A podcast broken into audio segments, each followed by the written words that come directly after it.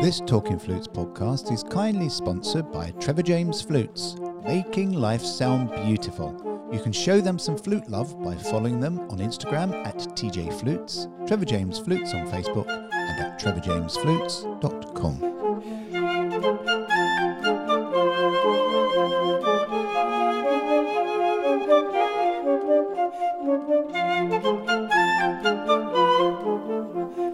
Hello, everybody, and welcome this week to Talking Flutes Extra with me, Jean Paul Wright. This week, our guest is a really lovely man and fabulous flute player whom I first met, ooh, it must be several years ago now, Dr. Rick Noyce. An altus flutes performing artist, he's had a varied and visible career as a professional musician, university professor, and is a certified life coach.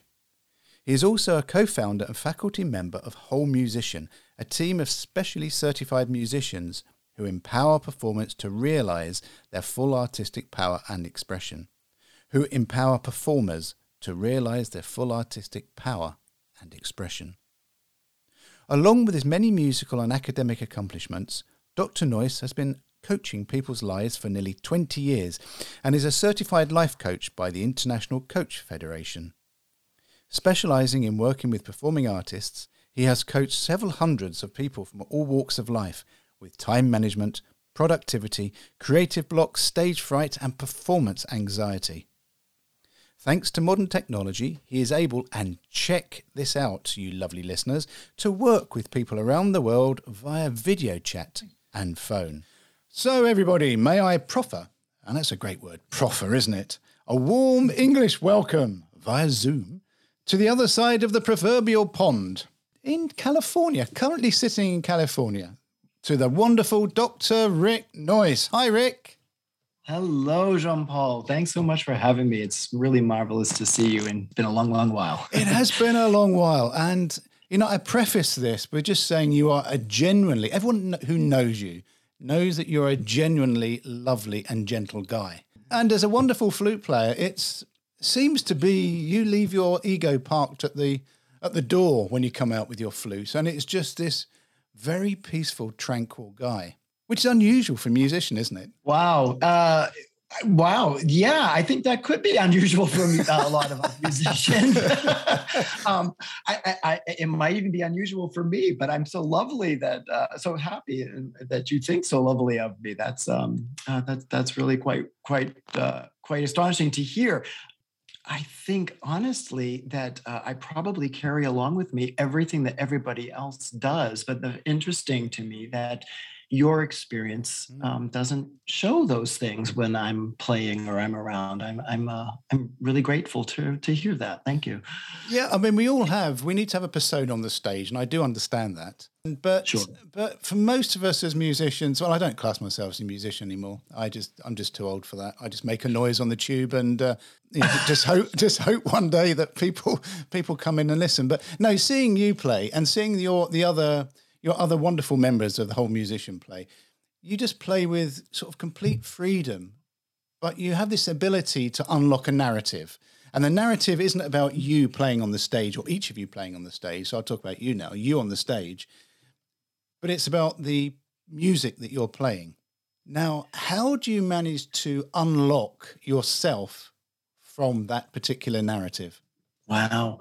Um, again, thank you for that. It's it's really extraordinary to hear. I think that unlocking that potential is a constant a constant work and that neither i or any of my colleagues sort of were were born with any special traits that allowed these things to to be that this is a, a constant conversation that we're having with ourselves and um, frankly with one another as support one of the things I would say, I think there's so many different ways for us to go here, but but one of the things I would I would say is having a, a check-in system, a support system, is is so essential for I think any human being, but uh, particularly anyone who's a performing artist of any kind. Even the best of us with the best training, I think, will often you know slip into old habits and old paradigms, and um, sometimes we just need that great friend to be able to say, hey look over here. That that that that is not what you're potentially feeling right now or what you're saying about yourself right now isn't necessarily true. And if you can you know readjust I, in coaching we call that reframing. If you can reframe that to a place where you know you can find power and strength and assuredness in that then that changes everything about your being. It changes everything about you in that moment. And therefore, it changes everything about your performance, you know, what, what you're standing on stage trying to portray. So, you know, that idea of that, that there's a narrative and it's not about, you know, showmanship or a persona per se. Yeah, I think we do all have a persona on stage, you know, and, and I think that that's born out of seeds of who we are. I don't actually think that, let, me say it this way. I remember in my training, one of the things that really just shocked me into a new reality was the idea that in order for me to recognize something in someone else you know i mean oh they're a wonderful player or they're so kind or they're you know what, what whatever attribute it might be which we often then put outside of us and onto those people right? That that's them. But in order for us to recognize anything like that in someone else it is because we ourselves embody that. We are that. If we weren't that ourselves it would be oblivious to us in someone else and I think that that really, really changed things for me. You know, that, that if I can see someone who is telling a wonderful story through their playing or is touching people or is less concerned about, you know, I don't know, playing it the right way, whatever. I'll use air quotes around the word right. Um, if we can get outside of, of that and just start to, you know, and, see that, you know, wow, that's really touching, that's moving. The only reason I can recognize and, and, and appreciate that is because I've got that and need to do the same. And so then my day-to-day job, I guess, becomes reminding myself of that so that I'm I can bring that yeah, with my voice to stage. Does that does that make any sense? No, absolutely, and it's it's beginning that process of understanding yourself, which is actually very hard for a musician because you're trying desperately to understand the notes on the page and, and understand how the, you're supposed to be developing each note and the sound of each note, and then the the mathematical equation, which is the how the, the mathematical, mathematical equation of the dots on the page. Yeah, but, but yeah. You, you, literally have to have an out of body experience, as you're saying, to be able to f- understand what you're trying to put over to the audience. So yes, that came over really well. Yeah. Well, th- thanks. I, you know, I remember, you know, early on, my teacher in my undergraduate, he said something to me that was utterly shocking, and uh, uh frankly, as you know, my young eighteen-year-old self was quite offended. um, but I really got this. It was after uh, preparing for, I can't remember now what I want to. I remember afterwards being just so happy because I I got through it and you know i had essentially you know played all the right notes at the right time. And i had played in tune. And i had you know done the hairpins as the they were marked. And sort of talking with my teacher around that saying you know how excited i was he he gave me a comeuppance. And he he said you know well that's great but don't go celebrate because you don't get to celebrate playing the right notes at the right time. That's your that's the baseline. That's the that's the the basic job. Do you know i love you know, i not, love that rick. I love that. Don't celebrate if you play the right notes in the right time with the right hairpins. That's quite a sterile potentially a sterile performance isn't it Exactly. And and this is precisely what he was trying to impart. Okay. You know, is that following the ink, following the dots and the squiggles and the lines is just simply reading like you would read a book with without, you know, enveloping it and understanding it. It, it the art comes when you put your voice in. The art comes when you change the spin of the, your vibrato, when you change the direction of something, when you have made up a, a story in your mind it goes along with that phrase of you know absolute music, no program at all, but this is the story I've said that goes along with this. And that's where the art comes. So, as a life coach, when you, and I, I, I, like the word life coach because you're not just teaching or opening up, so you don't teach, you open up parts, the facets of the human person within. When you're standing in front of a student that is struggling to interpret and is struggling to open up, how would you just get them to relax to enable the musicality to come through?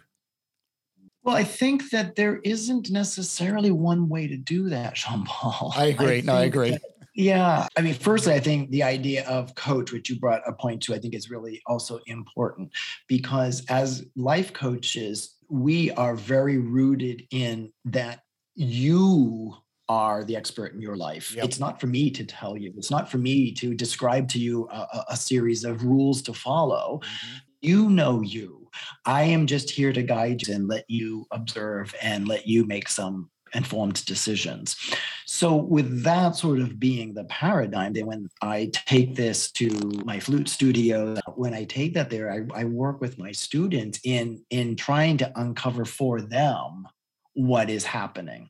So, you know, there, it opens up a series of possibilities of what might be stopping them, right? You know, are they in their head of nervousness? And if so, what is that nervousness being caused from? And so, you know, it is it is very different. So I don't mean to obfuscate that question so much, but I, I, have trouble maybe outlining a set of rules that I would follow, a set of recipe I'd follow with a student on that. Do you know, I, rea- I, I, realized that after I'd said it, that it was you know, there's a student standing on the stage, and there's no way, without asking them some very personal details in front of the whole audience, would you then be able to change anything? I realized that after I'd asked the question.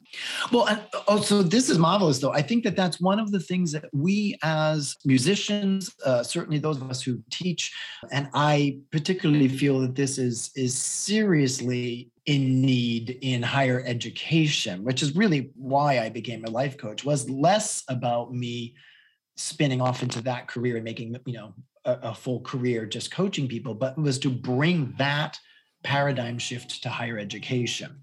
And that was really one of my big goals there. So I think that one of the things that uh, we all have probably experienced is that very close personal relationship we often can create with a primary instructor. Yes. Um, that's different than, you know, I took history with you for a semester, you know, right. You know, I, I've got you every week one-on-one for an hour for three, four, five years right you know i mean so so i think it, it, does allow with full and conscious and choices and, and conversation, but it does allow a connection that then can have these questions be asked where you wouldn't, you know, do this in a master class per se, right?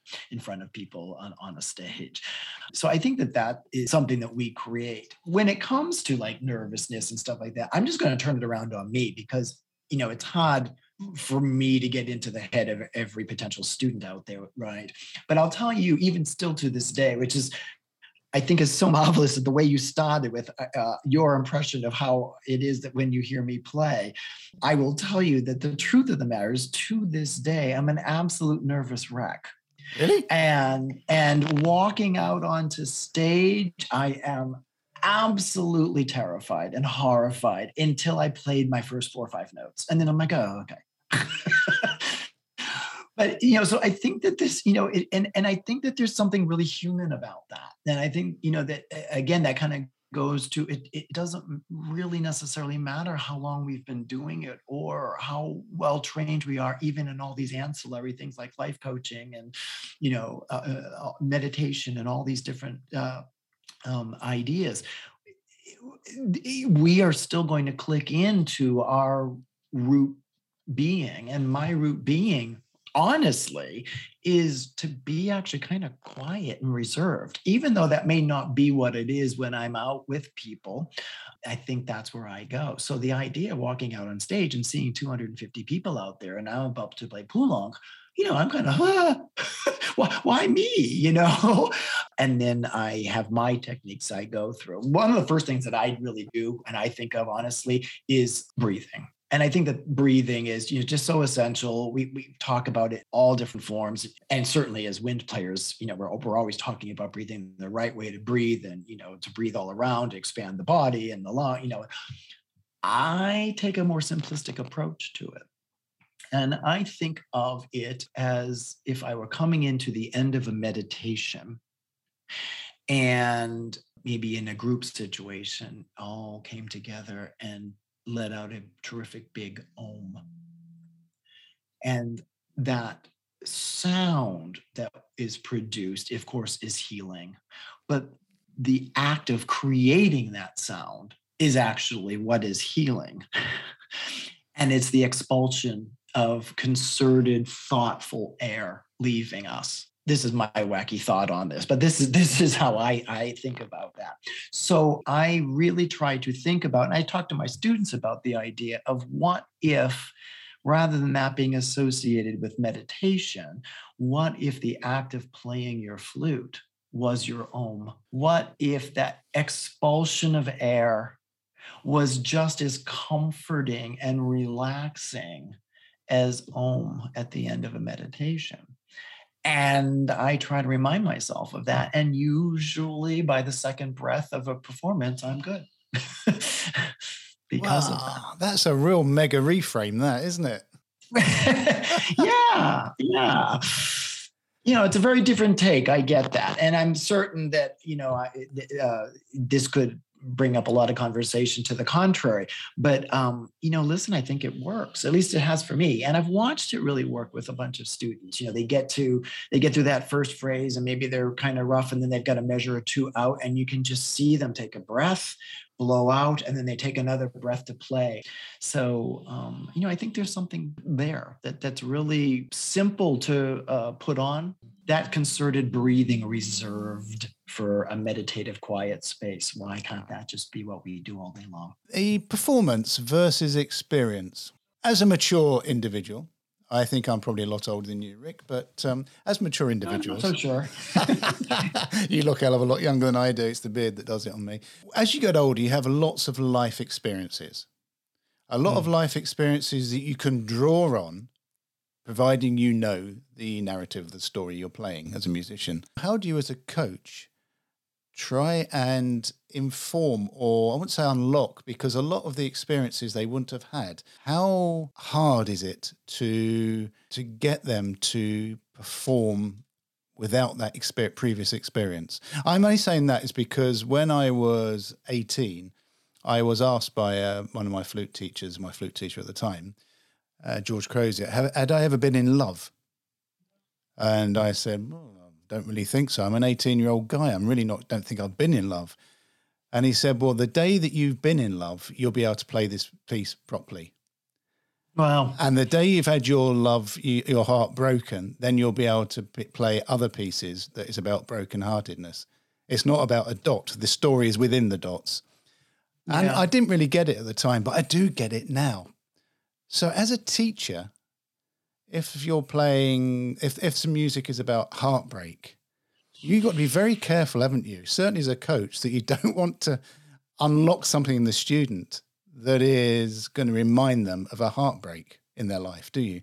Yeah, yeah, exactly. You know, thank you for sharing that story. Um, because I hear interesting things in there. I don't necessarily disagree. Like, you know, to have had ex- that experience in life of love or tremendous heartbreak, you know, really does then become applicable and something we can we can re- rely on when we go to play. I, I guess I, I immediately though, and no offense to your teacher, but I got really stuck on the idea then that to actually be able to play this piece was now somehow having to be stuck on the shelf and wait 20 years absolutely before you could actually do that yeah. i find that sad odd yes um, yeah, I think this is where I would diverge with your teacher. I, I, where I agree that you know once you've been in love or had tremendous heartbreak or or whatever, that that will inform and change your performance. I don't think that that means a young person can't somehow relate to those things, because it's still about what we have in our experience. And even if we're only eighteen or twenty years old, we've still had something that equaled love to us or something that equaled heartbreak to us. Now, what that might be when we're 40, of course, is likely to be different, but that doesn't make it any less valid or any less um, uh, weighty in that young person's life. Interesting, so, Rick. I, I told this to a friend of mine years ago, and he said, Well, most people would have experienced love by the time they're six, seven, eight, because you have the love of your parents. Um, but you also have a dog, you, or a cat, or a fish, or a rabbit. So you can yes. draw from, as you've just said, you can draw from other angles. Yeah, the only way to interpret, you know, Undine, for instance, is through romantic love. Then I think a whole bunch of us are doomed. You know, we're not going to be able to play that for quite some time, or perhaps ever, right? And so I think it's really important that we reframe a situation to think. And so I, you know, to kind of go back to your question, I, I think I seek that out in uh, working with students so that that I can find where they are. And I'm very blessed that I'm working with university age students. You know, so really my youngest are, you know, 18, 19. But uh, so that there's still a good bit of, you know, you still got the better part of two decades of life there. A lot has transpired.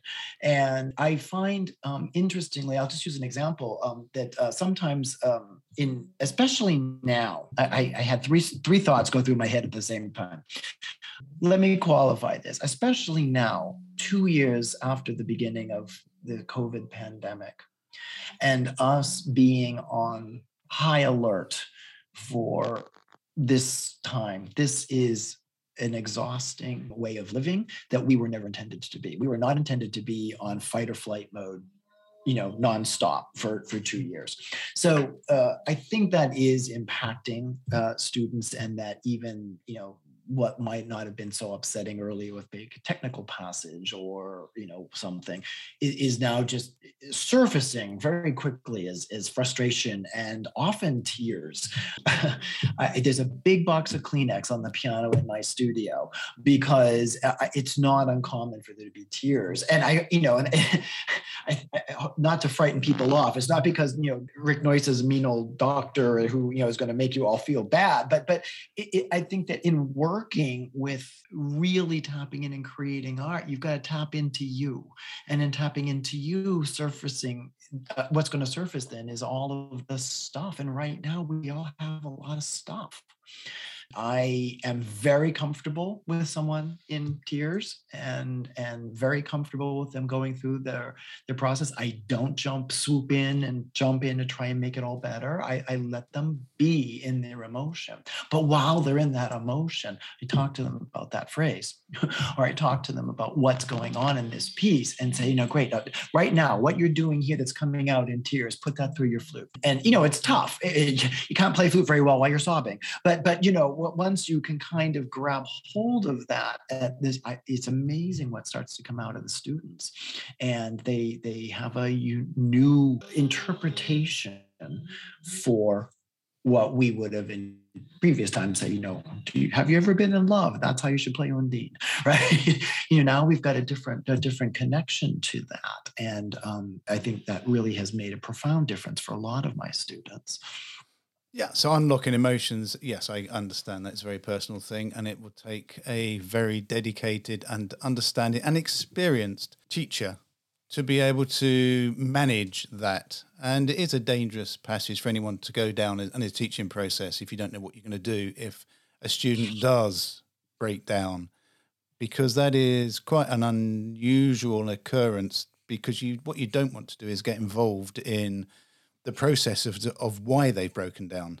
Yeah, and and of course, I think you know, obviously things have changed also so mm. very much. You know, from the old paradigm of you know the teacher and you know just play it and nope that's not yeah. right fix it you know not even necessarily telling you what to do right just like yeah fix it play it again and you know that kind of thing you know whatever i need help with my double tongue well just practice it you know i mean the, the, those were kind of things that many of us have experienced in the past. And and uh, so there was sort of a separation of you know we're here to get the business of, of, of the work of music done.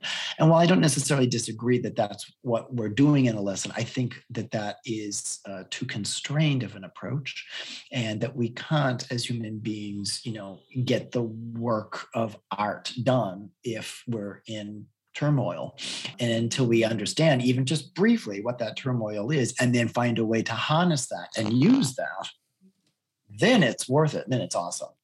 Right. But I, I, uh, yeah, I think that uh, probably a lot of uh, teachers are uncomfortable with that conversation or don't feel equipped for this conversation. I don't know that I did. And that's partly why I then took the time to go become a certified life coach so that I would feel more equipped. So I think a big part of it is also an understanding from everybody that we're all flawed, we're not perfect, and we we should never hold others up and aim to do what others do because you know you could look at a really brilliant flute player. You could look at one of them one of my favorites Denis Bouriakov just down the road from you. Absolutely stunning stunning stunning player and you may yes. want to be like Denis, but you don't know how hard he's had to work to get there. You don't know what's going on in his life. It may look like it's all champagne and roses and picks the flute up and just plays like a god, but you don't know what's going on. So I think it's understanding your own flaws, isn't it? And then working with it and knowing that you, every performance is valid. Yeah, yeah. No, you've hit on so many really important things there, Jean Paul. We don't necessarily, like you said, Denis, who just uh, amazing. I, I, mean, I, I'm blessed to live in LA and get to hear Denis with regularity. It's just awe inspiring. But, you know, as you said, you don't necessarily know what has happened to get him to that point and, and that, you know, just absoluteness and, and, you know, abs, you know, it's, it's so correct and so beautiful and so emotional and it's, it's everything all in that package. we, we often can find that part of that conversation more easily than I think we can find the other side of that. And I think the other side has just as much, if I might even argue more validity. And that comes from uh, looking at a great person like denis and and not understanding, you know, what they might have done to do there. But what happens when we start looking at somebody who, quote unquote, does doesn't have that same stature, right? Who's not the principal of the Los Angeles Philharmonic and and you know, and all of those kinds of, of bars that we have decided in society are very, very particularly meaningful. And and i think that that's where students and particularly hobby eh, you know amateur you know players who are playing for fun really really can find um, inspiration and movement in their lives is to say you know what i am going through what i've done while you know doing all the other things in my life has brought me to being able to play this like this. And this is why this is valid. And here's what i am offering. And you know what? The the the people out there don't know what i'm going through either. And and i think that we don't always have that opportunity to think like that. We think only about the famous people. And and how you know perfect they are.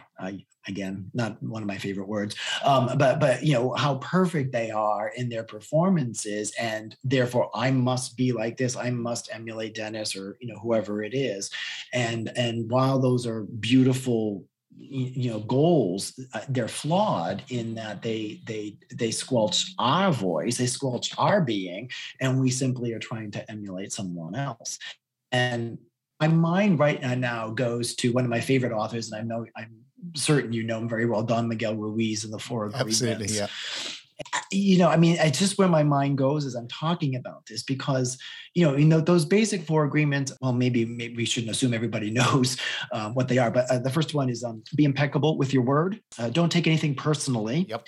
Don't make assumptions, and um, always do your best. And there's actually one that I, I love too that people often don't know. That uh, the book was the series was later updated to have a fifth agreement, and that fifth agreement was to be skeptical, but be willing to listen. Isn't it amazing? And, you know, when you start to really think about that, you know, I mean, I'll just go all the way back to being impeccable with our word. You know, listen, this is huge. Uh, really, really, really huge. And when it comes to us as individuals and musicians and what we're trying to create, our word is everything. And I think that, again, often what happens is we have a, a, a somewhat narrow scope of what we're talking about when we're talking about our word. Our word starts in, between our ears as our thought right? And that's just as powerful even prior to you know making the air vibrate with our lips as we say the word, right? And so, you know, speaking with integrity and saying only what it is that you really mean. You know, I mean, that that that would really put most of us in check if we really just tried to do that for one hour, let alone one day, right? I mean, and you know, listen, I you and I have, a, I think, a little bit of a personality similarity. Is there's a little bit of a self-deprecation that comes along with us. And I heard, you know, we heard you earlier about, you know, you just, you know, blow into the tube and you don't really consider yourself a musician any longer and stuff. And and I absolutely understand that. And I grew up too to sort of, you know, think that self-deprecation was a, a humility and a kindness and a good way of being. And while that may be the case, it's also a lie Jean Paul, you're one of the most brilliant musicians I know. You're a beautiful player. You know, and and when we start to really think about our words, even something as simple as that, how our paradigm shifts, how our life shifts when we think about that. When I have to really grapple with the fact that, you know, I'm not a flute fraud, which, by the way, I lived for years and years and years and years. I have a very circuitous route to becoming a flutist. As a young kid, I started as a percussionist, as a drummer in you know fourth grade band, and and I did that for several years, and honestly wasn't thrilled with it. I I did great, but you know I was advancing quickly and playing a lot of rhythms, and I wasn't it wasn't in, you know inspiring me. So i asked my parents to switch instruments and i became an oboist. So in seventh grade i started playing oboe and I studied oboe for years. And through high school in Boston, I was studying at New England Conservatory Extension Division, and I was doing all this oboe stuff and loving it. But you know, I was also in high school and marching band and things. And you can't march with an oboe, so I needed to do something. So my band director gave me an alto saxophone. Said, you know, go see what you can do. Well, I learned alto saxophone and utterly hated it. No offense to my sax friends out there, but it was just not wasn't for me. And so the following year, I over summer I knew band camp was coming and marching season was coming again, and so I taught myself flute so that I could play flute and, and enjoy that. And I was to be an oboist. I played flute for fun, and in my time at at Hartt, um, I had the most extraordinary Lucarelli who literally changed my life as uh, he was my oboe teacher, literally changed my life in so many ways. He was one of the only people who encouraged me to do all of the things that would speak to me musically, where everyone else was like, if you don't only play the oboe, eat, sleep, breathe, and drink oboe, you will never be serious. You will never know what you're doing. You'll never succeed. That was the story I was getting from most, not my teacher. My teacher was like, You play flute for fun. So play flute in band. So, you know, I thought, well, if I'm lucky, I mean, these are all music majors. If I'm lucky, maybe I'll get to sit last chair flute in the, you know, the wind ensemble, the band at uh, at school. I, you know, I got uh, first flute, second chair, self-taught player, right? So the flute fraud thing, completely living underneath my skin the whole time right? And and then he also encouraged me to sing. And i sang i sang all through college i still sing to to this day. So you know all of that informed my musicianship. All of that informed me as a player. So you know fast forward years ahead oboe actually is what brought me to california was oboe. I got full scholarship to come study at usc and moved 3,000 plus miles across the country in my little Volkswagen and came out to do my master's degree at USC. And I did it for only about a year. Didn't finish that degree because it wasn't resonating. It wasn't right. It, it, it just wasn't working. So then I went and did other things and you know survived and worked and stuff like that and then it was just a couple of years after that that i through a very emotional conversation with my old roommate from back east you know, just talked about that what I always wanted to do was flute, always. And there was a series of environmental, you know, family paradigms um, that that caused me to be afraid to ask to do that. When I grew up, that was considered the instrument for young girls, and boys shouldn't play that. And that was something that I understood and various things I, I, won't get into too much personal stuff but I, it didn't allow me to feel comfortable asking to do that i got away with it because you know I needed it for marching band. but then I'd go back to oboe. And and right, and and no one knew what an oboe was. So I was pretty safe there, right? You know, that was my at least my, you know, my young, my young brain. So flash forward all these years later, and I just, you know, through heartfelt thing, realizing what I always wanted to do was be a flutist, but I hadn't even taken a lesson yet. I was self-taught.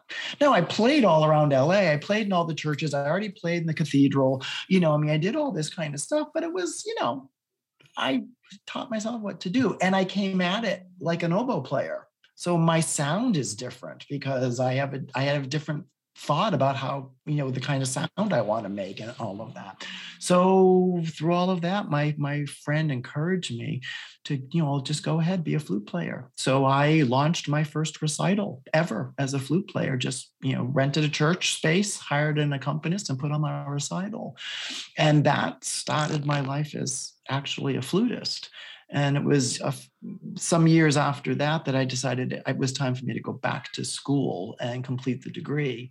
And um, that's where the next major teacher who utterly changed my life came into my life. And I can't be more grateful. And that was Dave Shostac. And I owe literally, I owe my life to David Shostac for being a, as a flutist. He didn't care about any of that circuitous route. He knew me from around town. He knew my commitment and he said he was thrilled to bring me on as a student. So I went back to school. I'm now at a master's level with never having had a flute lesson. and I started studying with David and that that is, you know, that's my story. You know, doctorate and all that kind of stuff. This is just this is new to me, Rick. You've come really from the the school of hard knocks, haven't you? So, can I ask one question then? Because you're talking about flute frauders sure. in the previous year, imposter syndrome. Because you've yeah. come through the route you have, and I know lots of people, and that's not necessary. I know people listen to this podcast aren't necessarily flute players, but are very good in their field, but yet they have imposter syndrome. Sure. So, uh, coming through the route you have, yes, you've come through the flute route eventually, but you didn't start that way. How do you deal? Obviously, you're going to have to go through your own uh, experience with imposter syndrome when it sort of bubbles to the surface? Yeah. Wow. Um, well, I think that's very likely. Have to go back a little earlier when you know you were asking about nervousness, and I said, still to this day, I walk out on stage still freaking out until I begin to play.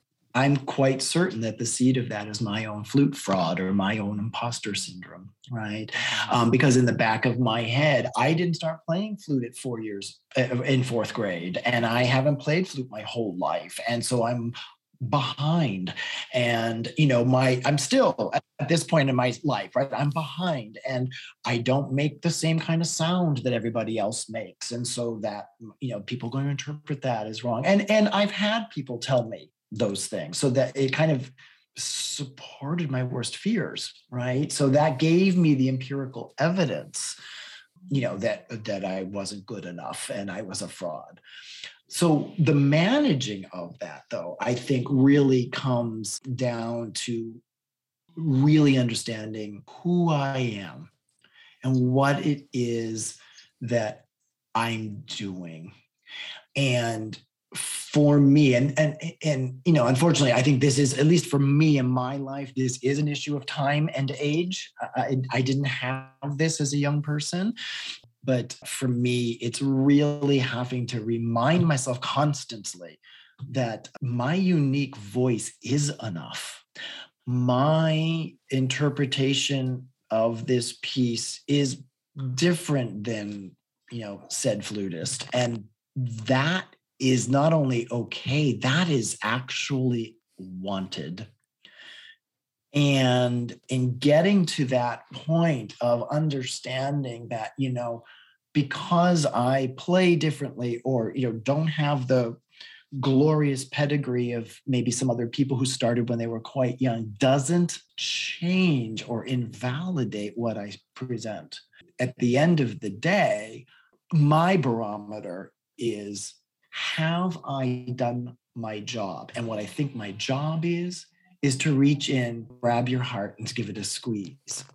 And if I've managed to do that, even if it's you know not the perfect flute sound, or it's you know I I took that foray you know two metronomic markings slower than you know the the, the people think, or what whatever that might be. I've I come away saying I've done my work and I've done what I am here to do is to move people, to cause feelings and emotions, to cause connection for people. And ultimately, that causes change. And that causes change on our planet. It might be micro, but a lot of micro movements become macro butterfly effect, isn't it? yeah, I, I, mean, I don't know. I hope that's not too, you know, lofty of a dream in the way I'm speaking it. That's really the only way I get through. And again, also tremendous support from friends. I'm not kidding you. It was just like a couple of weeks ago. I had a long conversation with my colleague Christopher Lee because I was in a tough place and I wasn't so sure about something I had just put out there. And you know, having to talk with him through this and eh, be reminded of what I just said. So like I said, I think for me that comes back down to management, not eradication of that imposter syndrome or flute oh. fraudiness, as I call it. Do you know the reason I ask that is I have it, and a lot of the people, my close friends, have it, and they've got major jobs in the city of London, and some days they just feel as though they don't know why they're there. So it happens to everybody, and you're exactly right. It's the managing of it and knowing that A, you're doing your best, but B, that you have an input, you're changing something for the good. And it doesn't matter if you work in a bank, it doesn't matter if you're a musician, doesn't matter if you're a teacher or a nurse or a doctor. What you're doing is doing something for good. And yes. you're exactly right. Can I go off on a tangent, Rick? One thing that really it's, it's a big thing for me. You wake up in the morning, right? And you've had a you've had a sleep. Well, obviously you've had a sleep. You've just woken up. That's a bit daft to me to say that, wasn't it? right. You go and look at yourself in the mirror and you're not feeling great. What is your routine in the morning?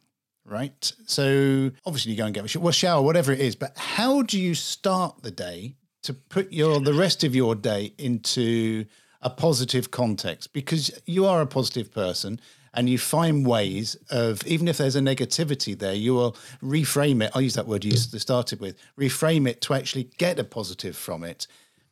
A lot of people find it really hard. And I'm not talking about someone that is uh, sort of medically depressed or clinically depressed but most of us in, in mundane lives, you get up and you're not feeling sort of not feeling it. But I get right. the I get the point. I get the feeling with you. You will try and find a step, a positive step, to sort of springboard you into the day. So it's my round roundabout question: is what do you do? Yeah, well, I think you're going to. I hope you won't be disappointed because I think it's wholly unremarkable. I mean, were you to actually observe me getting up in, in my morning, I think you'd probably laugh out loud. I literally, blurry eyed, stumbled to the kitchen and start the coffee.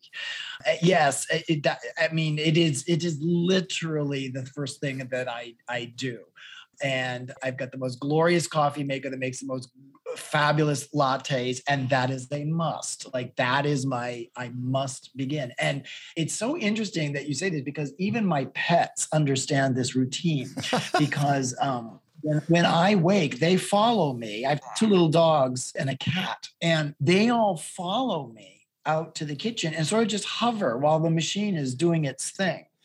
And then we all walk to my den and sit down on the couch and all three of them sort of saddle up. One's in my lap and one's on each side of me. They all we all three saddle up together and we just sit and we just be. Ah. and i literally don't speak or do or anything in particular for a good 20 to 25 minutes. I just be I'm very blessed that our, our, our, beautiful little house here has a, a wonderful little courtyard. So I, I, see out to the courtyard. So I see the morning sun coming in and it's hitting a plant in the courtyard. I can see the backyard from there. And it's it's just really an incredible experience to just be and wake up and be with whatever it is that I'm experiencing for that morning and think about how I want to set my intentions. And it's not until I've actually just being quiet that I then worry about you know what shall be my agenda? What what's what's going to be my thought process today? What do i need to put into check? Maybe i'm feeling badly about today. I want to you know do something about. I just allow myself to be. And i suppose that can be dangerous because some days you know allowing myself to be means that i'm sad or i'm i'm uncomfortable or things going on in life have me worried or concerned. And so rather than trying to immediately thrust that away I let myself steep in that. If I'm sad, then okay, then let's be sad. And let's really know what it is to be sad for a while and understand that that's okay and that's informing me. And then I can, through that information, decide what it is I wish to do with it, that information. Okay, so I'm sad today. Now, what would I like to do? How would I like my life to look? How would I like to impact others? For me, what's important with that, and I, am going to have to back, have to have you back on because you and I need to talk about being present and having time for yourself and just being. Oh, I love because that. that. So it's a passion of mine, as, as as you know, and it's I know it's a passion of yours too. But that's a subject in itself. But what I like the fact is that you've brought up the subject of not batting emotion away because that emotion is real, that emotion is genuine, and it's how you're feeling now by pushing it away, you're in effect you're putting it in a pressure cooker, and it'll come back at another time in a way that you're sort of you're sitting with it. You're not doing anything with it. You're sitting with it, and then you can just let it dissipate and move on. So we we have another wonderful podcast to do. You're an expert in this, and I want to I, I want to get I want to oh, learn be, things. I want to learn things. I'd be thrilled and absolutely honored. Yeah, I mean, I, I you know I could talk about this stuff all day. I don't know that you know I have the magic pill, but I think that talking about it is in and of itself what we need. I think although we are times have changed and we are so much better about this now than I think in the, in the not so distant past. I think we still are uh, sometimes afraid of our emotions and we seek to not feel upset or not feel sad. And and while i completely understand that it's uncomfortable. Listen it's uncomfortable by design right? You know i completely understand that but i don't think that the response ought to be just ridding ourselves of it. No, that's my view as well. People have therapy and it's all about understanding the emotion and not pushing it away because it is part of who you are at that moment. And you can learn from it and you can heal from it. And yeah, this is a separate podcast, but say I'd love to I'd love to feed off you on this. Well, and just and sort of the final point here, not only do we learn and heal from all of this, but this is the fodder of the art. I mean, this just I mean, you just brought us back so artfully all the way to the beginning of this conversation because this is what everyone's looking for this is how we started this is how do you interpret and how do we make it well it's it's here it's right here it, i've got to be okay with being upset if I want to portray upset in music. I, I can't wait to the next time. That's going to be brilliant. And the last subject, what people won't know is that unusually for me, because I normally start with a small script, but I roughly know where I'm going on questions. What I'd like to finish on is affirmations and affirmations that you give yourself and the importance of affirmations in one's life. Because I don't think mm. people as as we do it enough to ourselves. We we like to be self-critical, and that self-critical mm-hmm. little person that sits on our shoulders and whispers in our ears but yet we don't take time for affirmations. Mm. I must be honest and let you know that I've also had, I think much of my life is circuitous. and so I've had a circuitous route with affirmations as well, honestly. And I would tell you, initially, the concept of affirmations was absolute hogwash to me. Mm-hmm. I took it to an extreme. I not only found them perhaps silly or not useful. I found them just utterly ridiculous and lies. Mm-hmm. And I couldn't, in my young brain, be with saying, you know, positive things about myself when I wasn't feeling those positive things were true.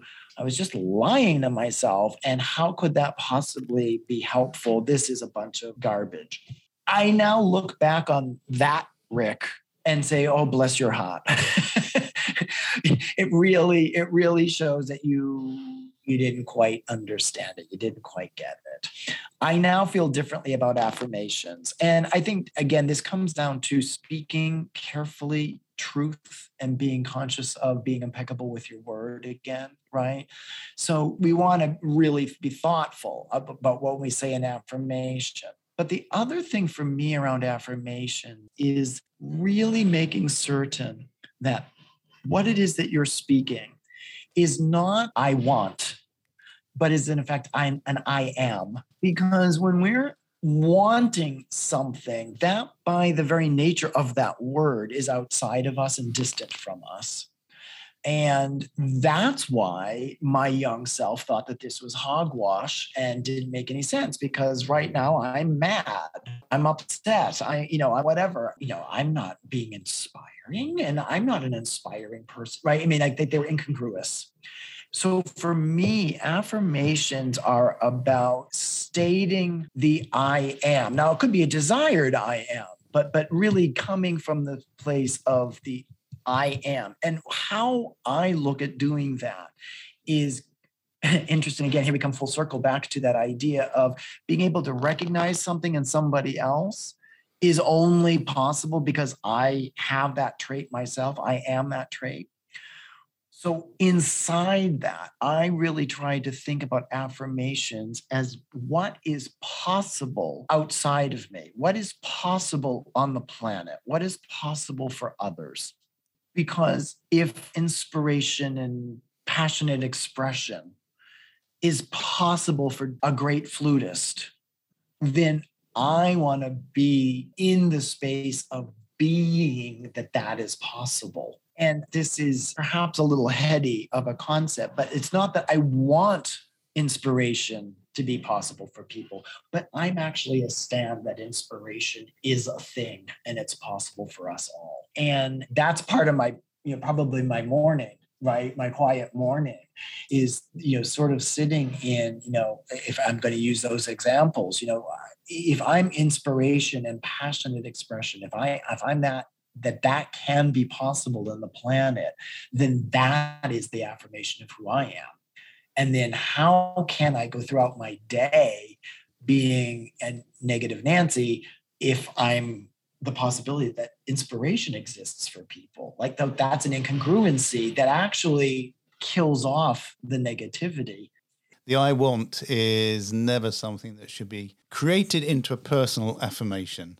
I've, I've said it on a previous podcast. One of my, I always end my meditations in the morning with one of the, a great thing that Pema Chodron once said on a retreat, which was, I am not my thoughts, my thoughts are impermanent.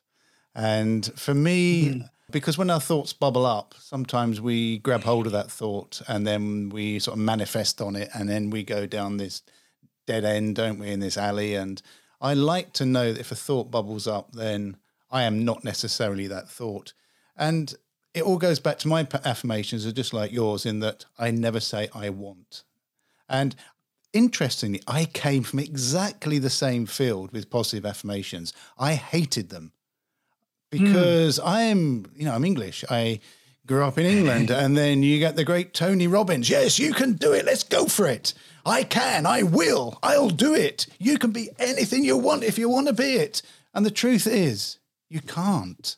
You can just be what you can be, and it's no, it's, it doesn't harm, and it's very important that we aim high, but we shouldn't sure. aim high enough that we end up with a negativity on what we're doing. So I end up exactly the same place as you. I love affirmations now because it's all to do that I am rather than I want. And also, if someone says, "Yeah, be positive, be positive," well, if if I'm feeling crap, I can't be can't be positive. So however many times I say be positive, be positive. Well, and there's probably some similarity because you're English, but I'm I'm from New England, so there, there, there are probably similarities. Um, I, I, mean, listen, some of my Boston accent sounds an awful lot like your English accent. It does. Yes. Um, that brings me also the idea that you know you said you can only be what you can be, right?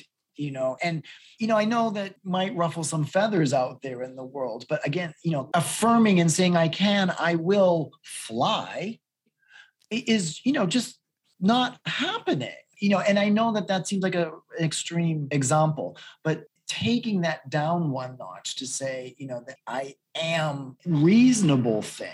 And, and and we have to be cautious with this. I really I, I understand that because reasonable is usually filled with a whole lot of pre-described limitations that aren't actually real. So I get what Tony Robbins and other people are saying, and I, I agree. But eh, you know, we want to shoot high, but you want to go for being complete in your intention so I'm reminded of like the, you know the, the terrible words I made reference to earlier today that I hated is the word perfect yep. because particularly we as musicians hate this. Again, understanding what that really means. I'm kind of an etymology kind of person. I, lo- I love the how things grow to be. But the the root words of of the word perfect, you know, really come from to do and completion. And when you put that together and understand and i can't take credit for this you know one of my colleagues actually enlightened me to this but i latched onto it because when you take the idea that to be perfect is simply to have done the thing fully then you know what? I'm pretty darn perfect. If I've gone out and I've played my recital and I've touched a couple of people, even if I messed up that run you know, and it really changes things. So when it comes to affirmations, you know, my affirmation is about can this be done completely? Am I that inspiration can be in this world? Well, okay, yeah, it can be. And I we have see evidence around the world for that. So this is terrific. We're good. So just do it to your full potential. And it is perfect. And what your full capacity is when you're a you know 20 year old music major might be different than when you're 45. But that doesn't negate that it was perfect when you did it at 20 as well. What a perfect way to finish because, you know, I've I learned so much talking to you anyway, Rick, but uh, that last word about the word perfect and the etymology of that just, it says it all really. And you are going to come back on. This, the word being, if you can just be when you're on that stage, you can unlock so many jewels in your in your toolbox. But being it starts as you say when you're sat. Interesting. We are so similar. In the morning when I let uh, Mouse out my Bedlington Terrier, when she comes mm. back in, she sits on my lap and we just, she curls up and goes to sleep. And I, I just be, I am just there. And I'm just conscious of what's going in, but I just choose not to hook it. So yeah, we do very, very similar things. And that the importance of just being to musician is so so important. So let's cover that, cover that on another one. Love to. And, and we also I think talked a tiny little bit about confidence, which I think is a whole other conversation to have too, because I think that's uh, wrapped up in a lot of what we were dancing around today. I think I think that's in there too, and I'd I'd love to have those conversations with you. This this couldn't have been more enlightening and more fun. This was just brilliant. Oh, I love Thank the idea. So I love the. It's, no, it's my pleasure. Oh, my pleasure actually no, for me, the word confidence again, I you'll you'll be able to give the etymology of that. But for me, there's a fine line between confidence and arrogance, and then how we, you know, do we have to put a mask on to actually be a musician? So it's going to be a great discussion, that Rick. I love it. I love it, Jean Paul. Thank you so much. oh, well, thank you so much. What's your weather like today? It's going to be nice and sunny in LA, isn't it? As always. Uh, yes, it's it's to be lovely today in LA, and it's sunny. Hasn't it? Isn't it always in lovely LA? People won't be able to see me. I'm now sticking my tongue out. it's cold and wet here in the UK. yes, well, my, my own family does because they're still back in New England. So, so. Oh, well, thank, thanks again, Rick, and uh, wishing you a beautiful day ahead and a musically fulfilling week. Likewise. Thank you so much. This is just a fantastic opportunity. I'm, I'm utterly thrilled, and it was just great to talk with you. So, so uh, many thanks to the fabulous Dr. Rick Noyce for joining me today, and to you all for listening. May your week be musically perfect, and may your top E, yes, fourth octave E, be achievable and in tune. Goodbye, all. Goodbye.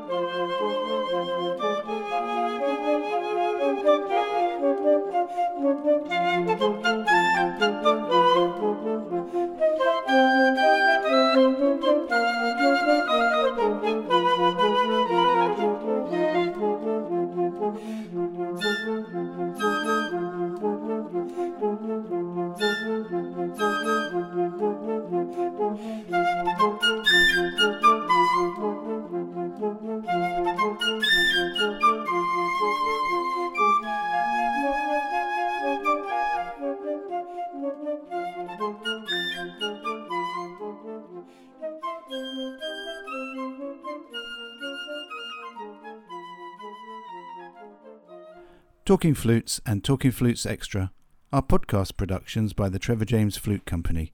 For more information, visit trevorjamesflutes.com.